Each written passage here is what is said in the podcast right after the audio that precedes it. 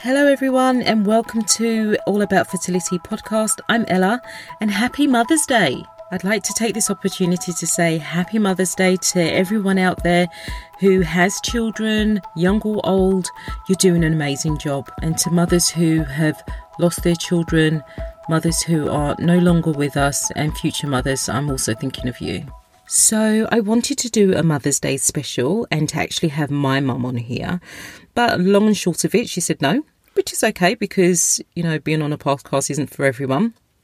But I really wanted to get her perspective on my journey, our journey, and um, how she felt about it and how she supported my husband and I going through IVF.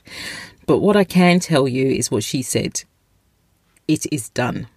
God will provide. Now, I have to tell you that my mum is a woman of faith. She is a prayer warrior and will take everything to God with faith. And her belief in me, she always said that I could do whatever I put my mind to but it's my mother's steadfast faith in God that really did something into me, amongst other things. I haven't always been close to God or believed in God, but over the last 10 years, I have changed my life and, you know, I have a sense of who I am and how I want to live my life. Now, I'm not saying that I get it right all the time, I am human, but having a foundation of belief for me is a good start, and it's something that I want to pass on to my children. Before I got married, I used to ask myself a lot of questions, such as why did I want to get married? Why do I want a family? What type of mother do I want to be?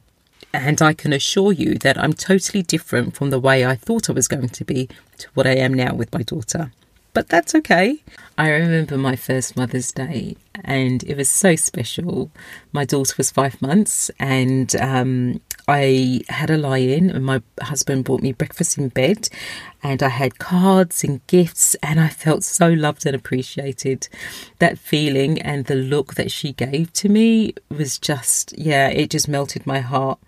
And I remember thinking that oh my goodness, I have an extra day to my birthday and um, Christmas.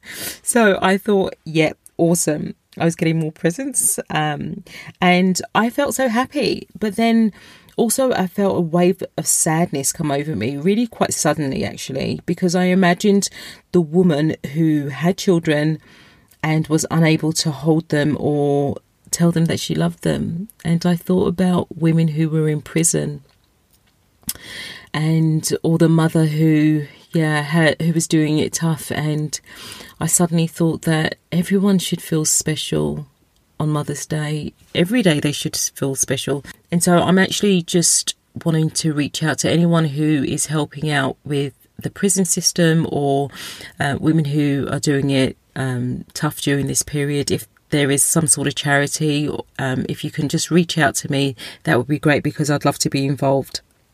As mums, we're pretty awesome. We're strong, courageous, unconditional, nurturing. We are the protector and shield. We have faith and we speak words of encouragement over our children every day. But it's funny, right? Because we can be our own worst critics at the same time. We have to remember we are enough. I am enough. I'm exactly what my daughter needs. So, to all mothers, past, present, and future, happy Mother's Day. You're awesome.